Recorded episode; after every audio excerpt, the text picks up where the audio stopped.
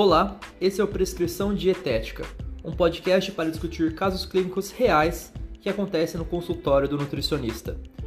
Meu nome é Rodrigo Chaves, eu sou bacharel em Ciências do Esporte e nutricionista.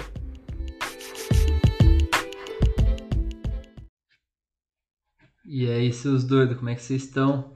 Sejam bem-vindos a mais um episódio da Prescrição Dietética, o podcast para a gente falar sobre dia a dia do nutricionista. Se você não viu ainda os últimos episódios, recomendo fortemente que vocês vejam. É, teve um de fisiculturismo, que foi o anterior a esse daqui, se não me engano, conversando com o Trevo, Gustavo Trevisan, o treinador Trevisan, como você quiser chamar, o veganudo, que, cara, a gente falou várias coisas sobre fisiculturismo, porra, muitas coisas bem específicas e comparando o fisiculturismo natural com o tradicional, que os hormônios em si. É, recomendo fortemente que vocês vejam. Hoje eu trouxe um episódio. Eu quero focar na parte do sono. Tô falando no, nessa semana aí no Instagram sobre sono e tal. Tem até um destaque lá sobre isso. É, se você não viu, dá uma olhada lá, chaves.rod, nos destaques. E eu pretendo trazer o próximo episódio. Não sei se vou conseguir realmente ser o próximo, mas trazer futuramente um episódio conceitual sobre sono, fisiologia do sono, arquitetura do sono e tudo que envolve sono para a gente poder discutir, trazer uma pessoa que faz doutorado com isso daí, fez mestrado com isso e tal, para poder entrar mais a fundo sobre um episódio de conceito, como se fosse uma aula para vocês. Mas hoje é um caso recente que está comigo há um ano, mas a gente teve que bater no sono dessa vez. Vou contar para vocês a história desse cara. Eu tô com todas as anamneses abertas aqui para a gente acompanhar a história mas vamos focar no sono. Seguinte, veio me procurar, homem, na, nos seus 40 anos, na época eu tinha 41, 40, se não me engano. É, ele estava numa fase de transição para alimentação ovo-lacto vegetariana, queria entender melhor sobre alimentação, o que estava acontecendo. E ele me trouxe várias queixas, desde dificuldade com o treino, cansaço, dor de cabeça, problemas com ansiedade, problemas com sono, dores, muitas dores. Ele sentiu que as dores aumentaram conforme ele foi perdendo músculo, é, dores articulares também, dores musculares. Ele precisava arrumar a alimentação dele, porque o objetivo dele era basicamente saúde e longevidade. Ele falou que ele queria continuar treinando pro resto da vida e ser o mais saudável possível sem ter que depender de medicações e coisas do tipo na vida adulta dele ou na terceira idade. É, é um praticante de capoeira, praticante avançado de capoeira e faz musculação também, procurando melhorar o a preparação do corpo em si para a capoeira. É, porque assim, se vocês lembrarem da capoeira, você tem uma grande mudança de sentido e direção com a grande velocidade, o que implica que suas articulações têm que estar boas. E quem segura a articulação é a musculatura. Porque se você está rápido para um sentido, ou fazendo uma mudança de sentido, ou em direções muito específicas, você precisa desacelerar aquele movimento. Então, suas articulações precisam estar boas, sua musculatura precisa estar boa, consequentemente. É, então, ele veio para isso, juntando com a alimentação vegetariana, né, fazer a transição.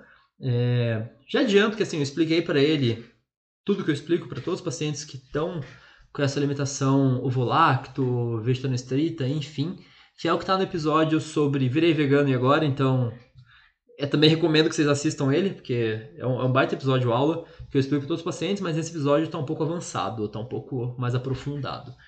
Mas enfim, esse paciente aí, é, ele treina nesse período da noite, das, a partir das 6 até umas 10 e meia, dependendo do dia, é até as 10, tem gente que vai até as 10 e pouco, às vezes começa às 7, mas enfim, esse período da noite, porque ele trabalha das 8 às 17, depois ele come e vai pro treino e fica lá até o final do dia. Coisas da vida. É, não fuma, não bebe, ele costuma cozinhar, mas coisas práticas. O sono dele, na primeira consulta, já falou que era um sono ruim. Dormia, teoricamente, em torno de 6 horas, 6 horas e meia por noite, mas com uma alta latência do sono. É, latência é o tempo que você demora para dormir, desde que você deita até o tempo que você vai realmente apagar. É uma meia hora de latência, é uma grande latência. A gente consegue utilizar isso daí também para calcular a eficiência do sono, né? Que é o tempo que você realmente passa dormindo no período de estar na sua cama.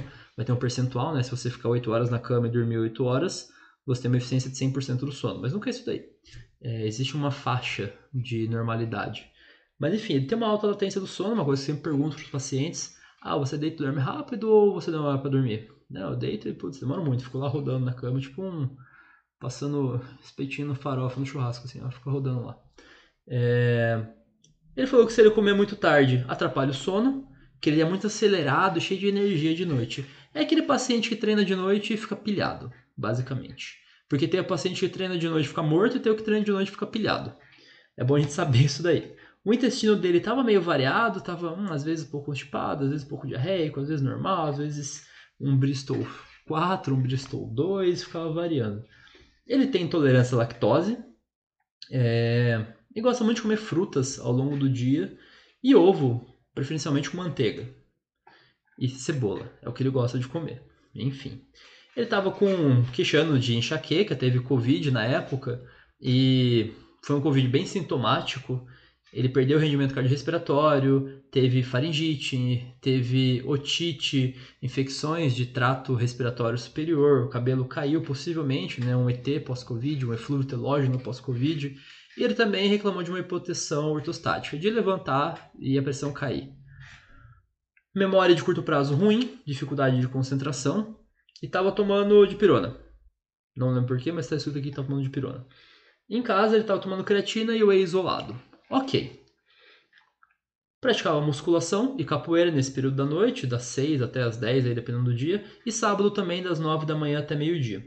Ele tem uns problemas no joelho, né? Ele teve uma artroscopia que levou a uma calcificação do joelho dele, é, possivelmente por causa do procedimento em si, raspar, enfim, não sei exatamente o que aconteceu, mas depois da artroscopia houve uma calcificação que piorou essa essa não, não necessariamente a mobilidade do joelho, mas a flexão ali do joelho.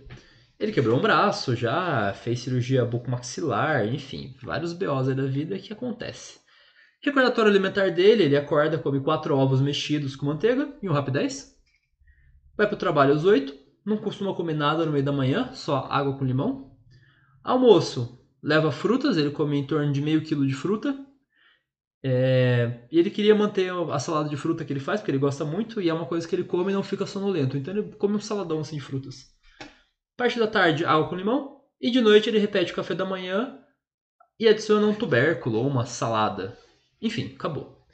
É, se você parar pra ver, a gestão proteica dele é muito baixa. Ele come 8 ovos no dia e só. O resto é fruta, rapidez, água com limão, salada, batata. Para vocês terem uma noção, a gente está falando de um cara de 1,84 de altura, pesando nessa época 84 quilos. E ele vinha perdendo peso. E foi aí que começou a perder musculatura e começou a sentir cada vez mais dor e pior rendimento no treino. Cara, é uma pessoa que deveria comer bastante. É um basal aí de quase 2 mil calorias. Eu não fiz a conta aqui para vocês, mas vai dar mais ou menos por aí. É, coloca mais a capoeira, mais um monte de coisa no meio. Porra, tava comendo pouco. Enfim, expliquei para ele todo aquele rolê de alimentação vegetariana, ferro, cálcio, zinco, ômega 3, B12, sobre proteínas, é, como é que a gente faz a equação alimentar, expliquei tudo certinho para ele, é, que tá no episódio Virei Vegetariano e Agora, Virei Vegano Agora, não sei como é que tá escrito lá, mas dá uma olhada. E beleza. Solicitei os exames de B12, porque principalmente aí teve o Covid, é bom a gente ver como é que tá, e ele estava falando da memória de curto prazo ruim, dificuldade de concentração. Era basicamente organizar a casa, fazer bem o básico dessa transição.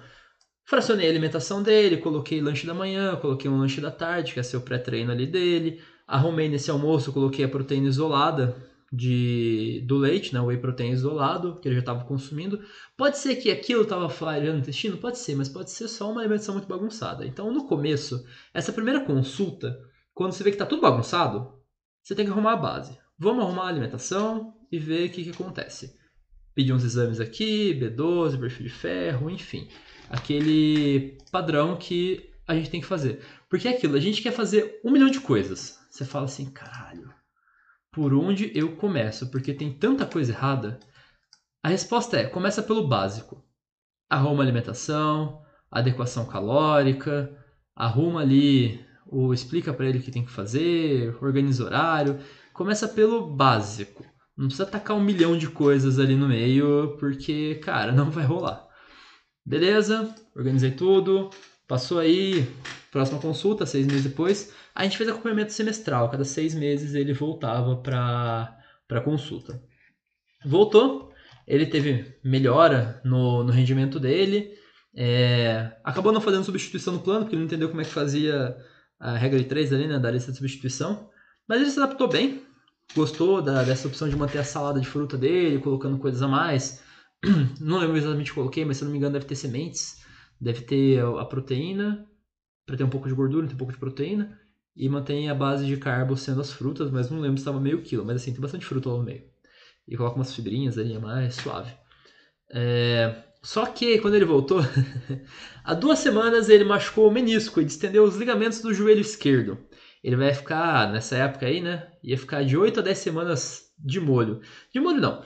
Ele vai fazer um fortalecimento, não ia para fisioterapia necessariamente, mas ele ia fazer um fortalecimento específico para essa lesão aí. E também ele estava com uma tendinite crônica no posterior de coxa.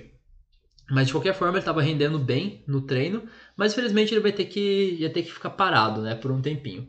Não teve problemas com fome, é, tava começando a sentir fome, mas aí depois que ele se lesionou, aí bagunçou tudo. Porque, sabe, tava de boa, começando a sentir uma fominha, mas aí lesionou, parou, bagunçou tudo. Aí veio pra gente arrumar. Sono. Continua daquele jeito, ainda não conseguiu dormir melhor, alta latência, ansiedade, porque é aquilo. É, pode ser que eu diminuindo comida na noite, organizando volume, organizando horários, ele, ele começa a, a dormir melhor. Mas pode ser que não. Então, arrumei, aparentemente não, não melhorou. É, do intestino dele, deu uma melhorada, ficou o intestino regular, funcionando diário, mas às vezes ele sentia uma digestão um pouco ruim. Aí não, sabe, não sabia se era necessariamente da proteína, enfim, a gente trocou o whey isolado por proteína vegetal para ver como que ele se dava.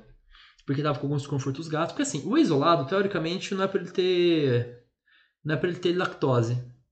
Mas às vezes um pequeno traço de lactose pode dar um certo desconforto para alguém que tem uma sensibilidade muito grande, uma intolerância muito grande de lactose. É, mas enfim. Continua ali com umas dores de cabeça, uma enxaqueca que ele tem. E a hipertensão, hipotensão ortostática. Melhorou um pouquinho, mas continua lá, sem problemas. A, me a memória e a concentração dele melhoraram. A gente suplementou a B12 porque voltou baixa. Então eu fiz uma formulação para seis meses dele com enfim, dose de ataque, costumo fazer duas vezes por dia, jogo uma dose alta lá de metilcobalamina, né, B12, que era o que estava em falta, e coloco uma DRI da B9 e da B6, só que eu coloco em forma de peridoxal 5-fosfato. Além disso, eu coloquei junto ferro, ou uma dosagem bem alta, se não me engano a ferritina dele não estava das melhores. E é bom você ter isso em mente, porque assim, a gente fala da anemia no adulto, seria uma coisa estranha, principalmente no adulto homem, porque teoricamente o adulto homem não menstrua, não perde sangue, então, estamos falando de pessoa cis, não é esperado que haja uma anemia ferropriva no adulto homem. Porém, praticantes de artes marciais, com uma certa frequência, sangram durante o treinamento. Pessoas que têm treinos de volume muito grande, a gente está falando de maratonistas, é, corredores de longas distâncias, têm uma certa hematura, fazem é, urina com sangue, mas é, é, traço depois dos treinos. Então é esperado que nessas pessoas que treinam bastante ou que fazem lutas e sangram possa ter uma certa perda de ferro. É, acabou sendo isso daí também por causa dele, ele também não comia fonte de, de ferro né, na alimentação dele. Então coloquei lá uma dose alta de, de ferro, o máximo que a gente pode prescrever como nutricionista, com uma DRI de cobre. Pra, você precisa dessa ferro oxidase, que é a celuloplasmina que é dependente de cobre, para poder ter toda a cinética do ferro correta. Então, normalmente eu dou uma dose alta do que está em falta e só a recomendação diária do que está normal para não cair por deslocamento de equilíbrio da adequação. Colocando lá nos reagentes, jogando para o pro produto ali para o final. É, mas enfim, organizei isso daí e beleza, sem problemas. Ele estava tomando nesse momento dessa segunda consulta creatina, whey isolado ou proteína vegetal, a gente trocou proteína vegetal. É, e também a gente colocou uma formulação para articulação. Seguinte, formulação para articulação. Deixa eu abrir aqui para falar para vocês. Articulação.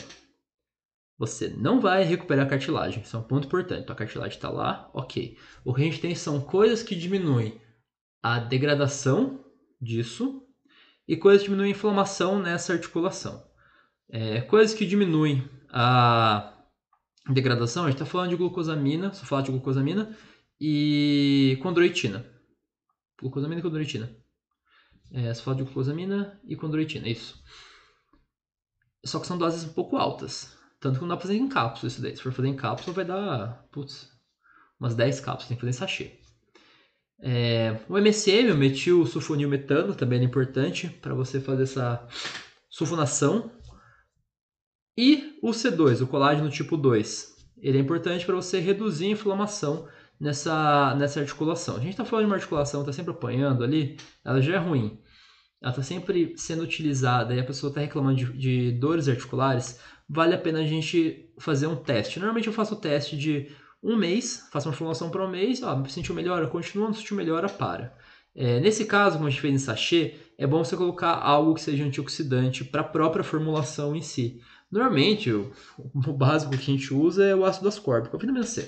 Então, taca ali 200mg, 150mg de vitamina C, junto com tudo o resto, dentro de um sachê, para a pessoa poder tomar entre refeições. É longe da comida, né?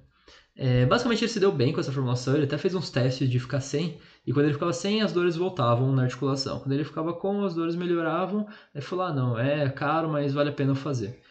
E ele continuou fazendo. Enfim, tamo lá. É, formulação, tal, beleza. Treinos, a alimentação dele estava em dia.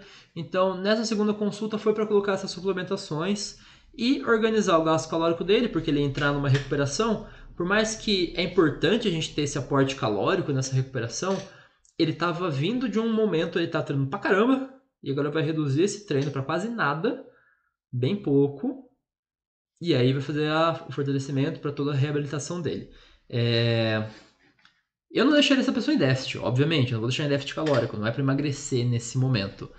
Mas tem que pelo menos fazer a manutenção. Para vocês terem uma noção de como que foi da primeira consulta para a segunda, ele passou de 84 quilos para 90 quilos. Ele ganhou 6,5 kg, na verdade, somando tudo aqui. O percentual de gordura dele era em torno de 20, se manteve 20. A gente está falando de alguém super seco. É... E de novo, nesse aumento da lesão, não é aumento do percentual de gordura reduzir. Só que ele ganhou bastante massa muscular, aumentou 4,670 kg de massa magra. Então ele teve um bom rendimento, a gente estava preocupado em ganhar massa muscular nesse momento que ele estava perdendo. Por mais que o percentual de gordura não tivesse, nossa, baixo, sem problemas, mantém, pessoa ativa, vida que segue. A ideia era agora entrar num déficit calórico, porém não rolou por causa dessa lesão. Então ele foi lá para os seus 90 quilos, passou de 84 para 90 quilos, beleza. Vamos para a terceira consulta dele. Fez lá a reabilitação, tranquilo, passou mais seis meses da consulta, recuperou o, jo o joelho e pá, machucou a panturrilha. Cara, quando a gente tá falando de alguém que treina, de verdade, principalmente treinar lutas, a lesão acontece. A gente se machuca, é normal. A gente sempre está lidando com isso de se machuca, recupera, a gente tem que minimizar as lesões, aumentar o tempo de recuperação para você continuar treinando. É... E é isso, cara, normal. Ele falou que foi chutar o saco de pancada, aí chutou meio torto, sabe o que aconteceu? Sentiu uma dor, ouviu um barulho no, no sólio, na panturrilha, e aí no que ele pisou já sentiu a dor. Não sabe se estourou o ligamento, o que aconteceu, mas dor. É, no período de recuperação, ele continuou comendo normalmente, sentiu que ele ganhou um pouco de peso, é, possivelmente de gordura, mas enfim, tranquilo. Ele começou a, ficar só com a proteína de, de ervilha, parou com a proteína do leite, é, só que ele começou a ter muito desconforto gástrico, de estufamento e tal. Muito provavelmente isso daí é por causa do, dos polióis, que eles usam para adoçar a proteína de ervilha. É bem comum isso daí. É, a galera taca poliol ali, tudo acaba com ol, sorbitol e tal, é, pra, como adoçante, só que isso daí para algumas pessoas, que por ser food map em si, né, gera gases e o pessoal sofre, então tem que tomar um pouco de cuidado com a escolha. Normalmente o pessoal vai pelo custo-benefício, aí às vezes tem dessa. Bebendo meu, minha aguinha aqui. É, sono. Seguimos ruim no sono. Estresse, ansiedade, não ter conseguido dormir, tudo ruim, é, desconforto, enfim, a gente arrumou a parte do desconforto gástrico. E nessa terceira consulta, como o plano alimentar já estava organizado e ele queria mais ver se ele estava, ah, estou perdendo ganho gordura, o que aconteceu? A gente fez a reavaliação física E ele ganhou um quilo de gordura, ganhou um quilo de gordura, mas ele ainda ganhou massa magra. Ele ganhou 3 quilos de massa magra. Nesse momento ele está com 95 quilos. Ele já ganhou 10 quilos aí em, no período exato de um ano. É. Período exato de um ano ele ganhou 10 quilos. Parece muito, mas é menos de um quilo por mês, se você parar para pensar. A pessoa quer ganhar 10 quilos aí em uma semana. É, nesse, nessa terceira consulta, a alimentação está organizada. Houve recuperação. Beleza, tá com a panturrilha meio zoada? Tá com a panturrilha meio zoada. Mas dá pra gente começar a olhar para outros detalhes da vida. Orientei ele sobre a escolha do, da proteína, sobre os polióis, né, dei umas outras ideias do que utilizar, de outras proteínas para ser utilizadas, que não tem o sorbitol, ou utilizar outro, ou utilizar outros adoçantes. E a gente começou a fazer um um pequeno déficit calórico é, nesse momento, já que a panturrilha estava boa, não estava não tava boa, o treino não estava ok, mas tinha voltado a treinar. Então a gente falou, não, vamos fazer ali pelo menos um pequeno déficit, tá fazendo uma manutenção até você realmente voltar. Mas eu coloquei, aí entra o momento da fitoterapia. O pessoal usou aqui, eu sou, ah, sou mestre em fitoterapia, mas eu quase não uso fitoterapia. É porque eu sei quando usa, cara, eu não fico tacando os negócios direto. É, a gente usa quando tem que usar.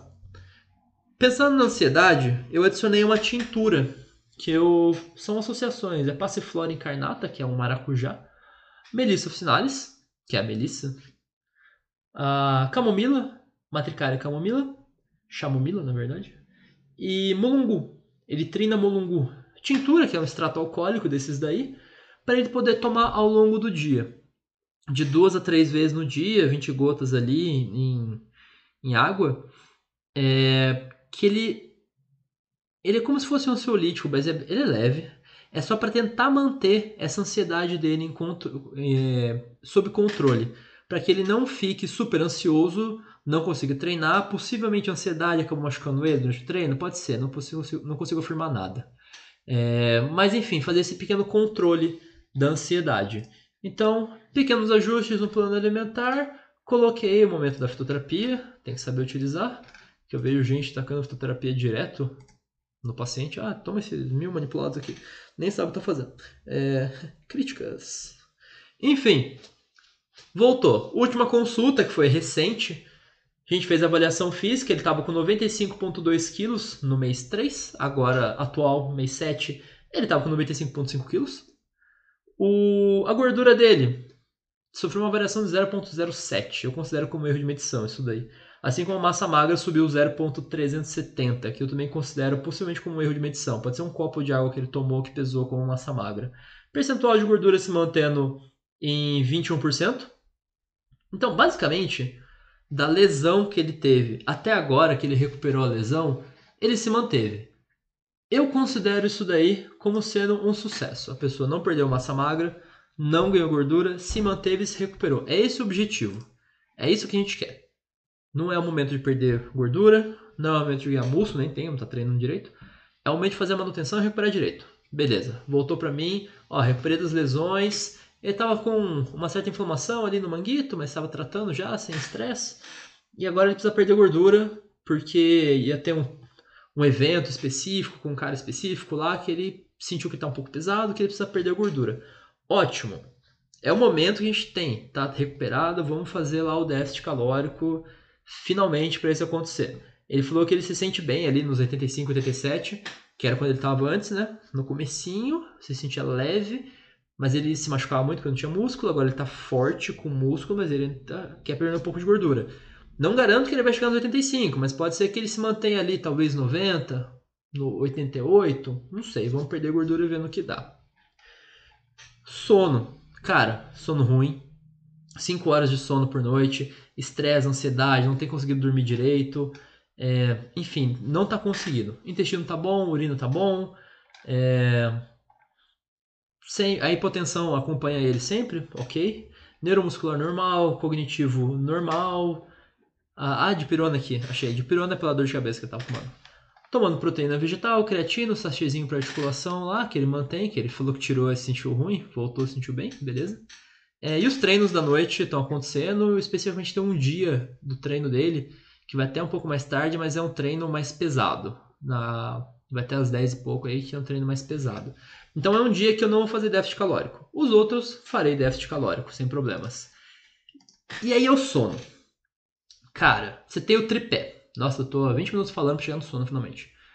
Você tem o tripé. Treino, dieta, sono. O treino tá adequado. Tá, ele podia ter um personal? Podia, mas estão acompanhando bem ele. Capoeira tá adequada. Alimentação, putz, agora tá super encaixada, vamos entrar no déficit, tranquilo. Mas e o sono? O sono tá capenga. Ele falou para mim que uma noite ele conseguiu dormir bem. Ele falou, cara, parecia que eu tinha usado esteroide. Porque eu aumentei todas as cargas do meu treino, eu voei, pareceu que eu tinha rejuvenescido aí 10 anos, que eu tava muito novo, eu não sei o que aconteceu, nossa, pareceu que eu tava usando droga. Eu falei, é, loucura, né? Dormi bem, olha só que loucura.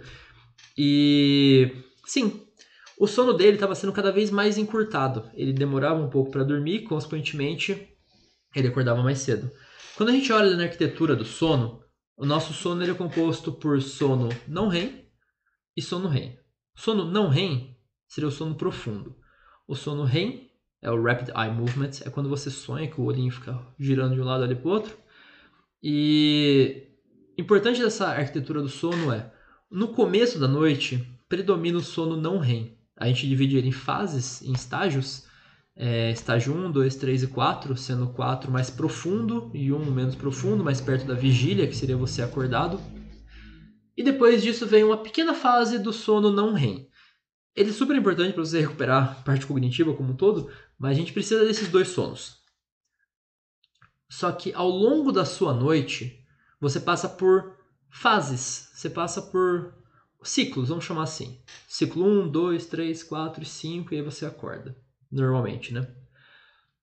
Cada, cada ciclo, o sono REM vai aumentando, sendo no último ciclo um predomínio desse sono REM, Enquanto no primeiro ciclo, o sono REM é muito pouquinho, enquanto o sono não REM ele é muito grande. Você dorme pesado, mas você não recupera. Obviamente recupera, mas enfim, não tanto não da importância do sono REM, você precisa dos dois. Eu sempre pergunto para paciente meu que tem problemas de sono: "Ah, você tem sonhado?" Putz, não, não, não tenho sonhado. Isso daí é uma informação para mim de que essa pessoa possivelmente não está chegando no sono, não está tendo bastante participação do sono REM dela. Porque é no sono REM que você acaba sonhando. Então, eu preciso perguntar da latência do sono, você deita e dorme rápido? Não, eu deito demoro para dormir. Ok. Tem sonhado? Não, não tenho sonhado. Ok, então possivelmente tem alguém aqui com uma eficiência do sono bem ruim, porque demora para dormir, uma alta latência. A gente viu aí o tempo de sono dele com certeza está sendo encurtado, está sendo encurtado, então o último ciclo de sono dele não está sendo atingido. Então tem uma recuperação total desse sono. Sobre demorar para dormir, é importante entender o porquê. Ah, por quê? Você fica no celular, você fica jogando, você fica fazendo o quê? Tem gente que realmente deita e não consegue dormir, que era o caso dele. Mas a gente precisa criar, foi uma coisa que a gente conversou, sobre higiene do sono. É, eu gosto de criar com o paciente uma rotina de higiene do sono para que ele crie sendo um pré-sono. Porque no caso dele, ele chega tarde de casa. Ele chega tarde em casa do treino. Ele não pode chegar pilhado. É, aí vai querer fazer coisa do trabalho. Ele falou que às vezes deita, fica pensando em coisas do trabalho. Então a gente combinou de a cama ser lugar para dormir. Aos poucos, ó, vai mexendo no celular até determinado horário. Depois, escova o dente, vai lá, toma banho, arruma a cama. Você tem que estar num lugar arejado. Você tem que evitar uma certa exposição à luz porque a, a luz em si vai reduzir um pouco a produção de melatonina, que seria um sinalizador para iniciar o sono. Então, quanto mais você recebe luz no olho, mais você atrasa o sinalizador do sono. Então, mais comprometido vai ficar o início do seu sono. Também, você não pode estar super quente. Você precisa ter uma certa diminuição da temperatura corporal para que o sono aconteça. Então, se encher de coberta, por exemplo, não é uma boa ideia. Mas também passar frio não é uma boa ideia. Então, a gente começa a criar uma rotina de baseada na higiene do sono para que ele, ele tenha um sono importante. Ele consiga deitar na cama e dormir. É, para que ele tenha essas fases, esses ciclos do sono bem definidos. Porque aquilo que ele falou, a vez que ele conseguiu dormir direito, o tempo que ele precisava dormir, ele umas 7 horas mais ou menos, ele sentiu que, nossa, minha vida é outra. E sim, E, consequentemente, alguém que não dorme direito, se você botar essa pessoa em déficit calórico, ela vai sentir muita fome e vai procurar alimentos altamente energéticos e palatáveis e vai quebrar todo o seu planejamento. Quem está com sono não vai ficar comendo salada, cara. Não vai. É, pode comer uma vez ou outra, mas você não tem uma certa. Você não consegue continuar com isso por muito tempo. Então, o sono é muito importante para o nosso planejamento alimentar funcionar, para o rendimento do treino funcionar e para as recuperações funcionarem. É, no sono, você tem uma atonia muscular, o seu, o seu, músculo perde o tônus muscular. É, isso é importante para você recuperar essa musculatura também. Por isso a gente fala que é no sono que você cresce. Atonia muscular, recuperação muscular. A gente tem alguém que está treinando muito, que está tendo pouca recuperação, muitas dores musculares, machucando uma certa frequência, o sono é extremamente importante. Então, ok, expliquei tudo isso para ele, ele falou, caralho, faz muito sentido, putz, nossa, é verdade. E ao momento a gente vai arrumar o sono. É... Às vezes eu peço polissonografia, às vezes eu peço. Não era o caso de pedir uma polissonografia, eu tenho que caminhar para o médico do sono e tudo mais, é... porque a gente já identificou qual é o problema. Eu peço polissonografia quando a pessoa fala que dorme a noite inteira ali, 8 horas, mas acorda cansada, não sabe o que está acontecendo. Falam que às vezes ela perde respiração durante o sono, às vezes não fala, mas enfim, ela acorda do nada, assustada. É, esses casos eu preciso de uma polissonografia, porque às vezes a pessoa acha que está dormindo, mas não está. Até postei uma no Instagram de uma pessoa que acordava 128 vezes na noite. É, já teve mais também aqui no consultório. É, tipo, coisa de tipo, 30, 40 vezes por, por hora. É uma coisa absurda. Mas as pessoas são despertares inconscientes. Você não, não levanta da cama. É, as suas ondas cerebrais voltam para vigília, mas você não, não desperta.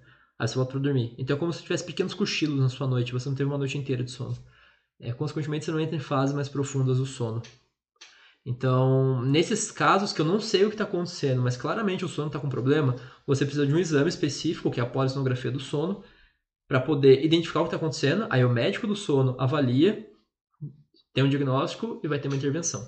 No caso aqui, a gente identificou tudo que está acontecendo. Beleza. Ele falou que as tinturas de passiflora, melissa, mulungu, calmila seguravam, davam uma amenizada, é, ele anda com ela aí. Mas vamos entrar com mais fitoterapia. Beleza. O que, que eu sugeri para ele? Assim que você terminar o seu treino, ah, terminou o treino da noite e tal, cara, sua tintura da noite, beleza? Mas vamos tomar uma dose de melatonina. Dose fisiológica de melatonina.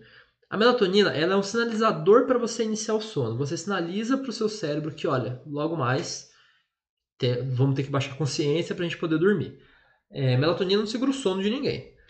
Quem tem insônia, se sua melatonina não segura. Você precisa avisar o cérebro primeiro. Beleza. Então, assim que terminou o treino, que já é muito tarde da noite, a gente sinaliza com melatonina e continua com a tintura lá, a dose baixinha. É, o bom da tintura é que elas são droga extrato, é, é, é pouca droga em bastante extrato, então é bem levinho. Só que eu vou colocar uma outra fitoterapia ali, que eu não costumo utilizar muito, porque todo mundo que eu utilizei fala que é muito pesado, você dorme e fica meio grog de tanto que você dorme. É, mas ali talvez seja um caso a gente testar. Aí a gente já está falando de extrato seco. O extrato seco de Witania somnífera, padronizado em 3% de etonosídeos. Você tem que colocar etanolídeos, você tem que colocar a padronização. A gente está falando da raiz. É, fitoterapia para vocês. Momento Brasil, aqui, legislação. Você tem que, a, a, forma de você prescrever é o nome científico, então aqui Witania somnífera, o nome popular dela tem vários, mas o mais conhecido acho que é ashwagandha. Você coloca que você quer um extrato seco, um extrato fluido, alcoólico, enfim, você coloca o que você quer. Aí você tem que colocar parte do que você quer, que no caso que eu quero extrato seco da raiz. E a padronização. A padronização é muito importante para você colocar. É, eu tenho uma aula de conceitos básicos em fitoterapia aqui no podcast que talvez ajude vocês um pouco mais. É, mas enfim, padronização é, coloquei aqui, padronizado em 3% de etanolídeos. Digamos que a farmácia tem uma, um extrato seco lá que a padronização deles é 6%. Se eu estou prescrevendo 100mg e o deles é duas vezes mais concentrado que o meu, eles vão colocar 50mg na cápsula. Assim como se for 1,5%, vão ter que colocar o dobro. É, é importante isso daí porque nem toda padronização é igual. Às vezes tem é, formas patenteadas e tal, que tem uma certa padronização e você não sabe qual que é, se você não prescrever, se você só colocar, tipo, ashwagandha 100mg. Tá. Quanto da padronização? Não sei, o farmacêutico vai colocar lá o que tem. E ele não tá errado. Sei que tinha que prescrever direito. Então sempre coloca a padronização, a parte da planta, que tipo de extrato que você quer e o nome científico. Essa é a forma correta de prescrever fitoterapia.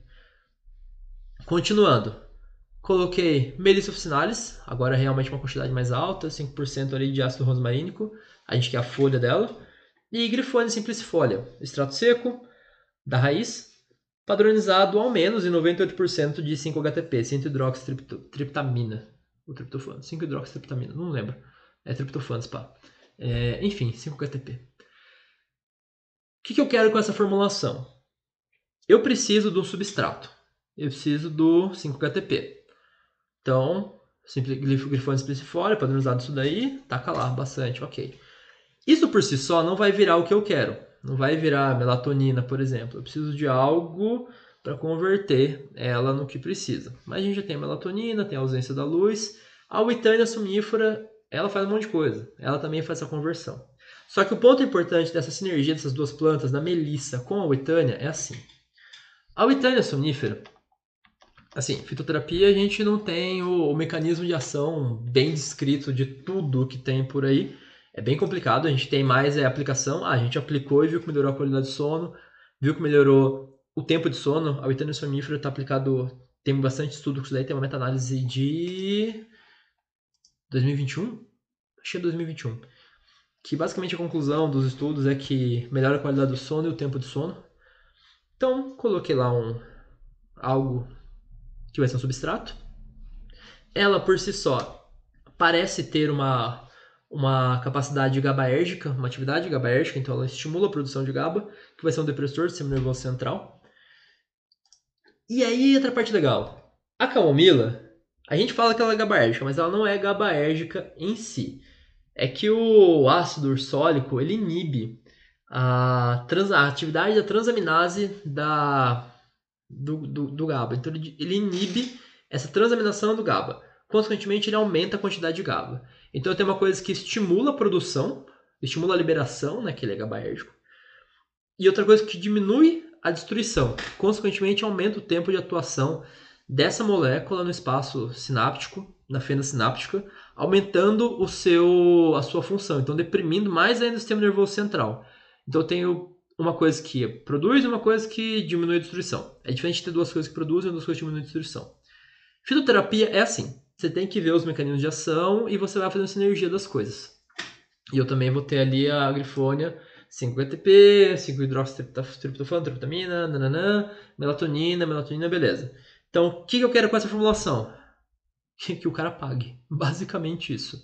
E fica na cama. Não quero, eu quero diminuir esse tempo aí de, de latência. Eu quero que realmente deite e durma. Então, esse time é importante junto com a rotina de higiene do sono, junto com tudo que a gente conversou aqui da alimentação, enfim, porque o sono é o próximo passo. É, a gente tende a negligenciar um pouco o sono, achando que, ah, não, é assim, é estresse, vida que segue.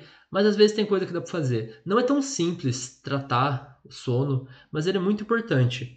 É uma, um sono ruim está associado com obesidade, está associado com diabetes tipo 2, com hiperfagia, resistência à insulina, com um monte de coisa, perda de perda cognitiva, maior tempo de reação. Inclusive, estava até vendo estudo hoje, né?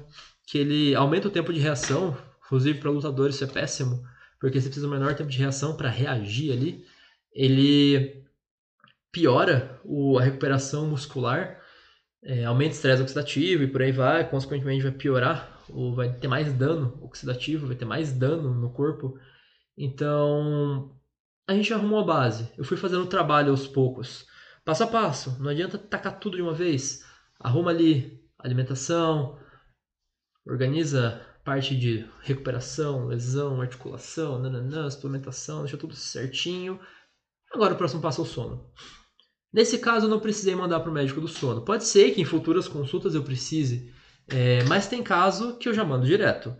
É, é, bem importante a gente conhecer a atuação do médico do sono, saber quando pedir uma polissonografia, quando não pedir uma polissonografia, é o que você vai fazer com essa polissonografia também. Mas o sono é muito importante e a gente consegue tratar ele de várias formas. Higiene do sono é o básico. Fitoterapia para o sono tem muitas aplicações e muitas formas e costumo utilizar, eu utilizo ela bastante para o sono. Começo com formulações mais básicas, mais simples, mais fracas, tinturas.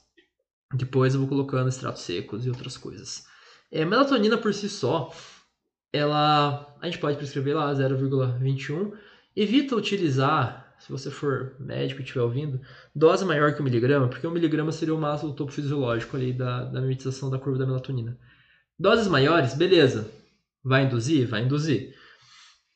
Mas também dá sonhos vívidos. A galera tem uns pesadelos muito doidos. É, lembra a gente está falando de droga. Droga, a gente trabalha com a menor dose efetiva. Quanto menos você utilizar para ter o resultado que você quer, melhor. Porque quanto mais você utilizar, maiores são as chances de efeitos colaterais barra adversos.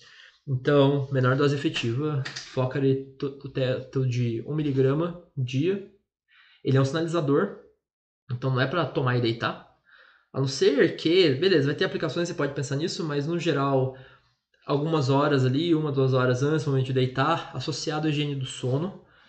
É, orientem pacientes sobre a higiene do sono, é, sobre luz, celular, deixar a cama realmente para o lugar para dormir, não ficar vendo TV, não ficar vendo séries e filmes. É criar uma rotina ali de meia horinha que vai ser o seu pequeno ritual para dormir no ambiente arejado, roupas confortáveis, tranquila e não levar o celular para a cama.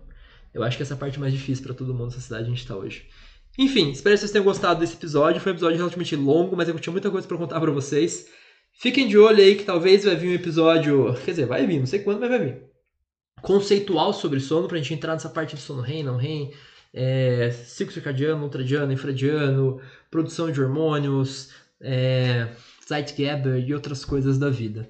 É, compartilhe o episódio aí com outras pessoas que talvez ainda não conheçam o podcast, mas ajuda esse projeto a crescer. Faço ele porque eu acho que ele é bem importante. É, tá faltando nutrição, discussão de caso clínico. E, enfim, valeu aí por ouvir. Tchau, tchau.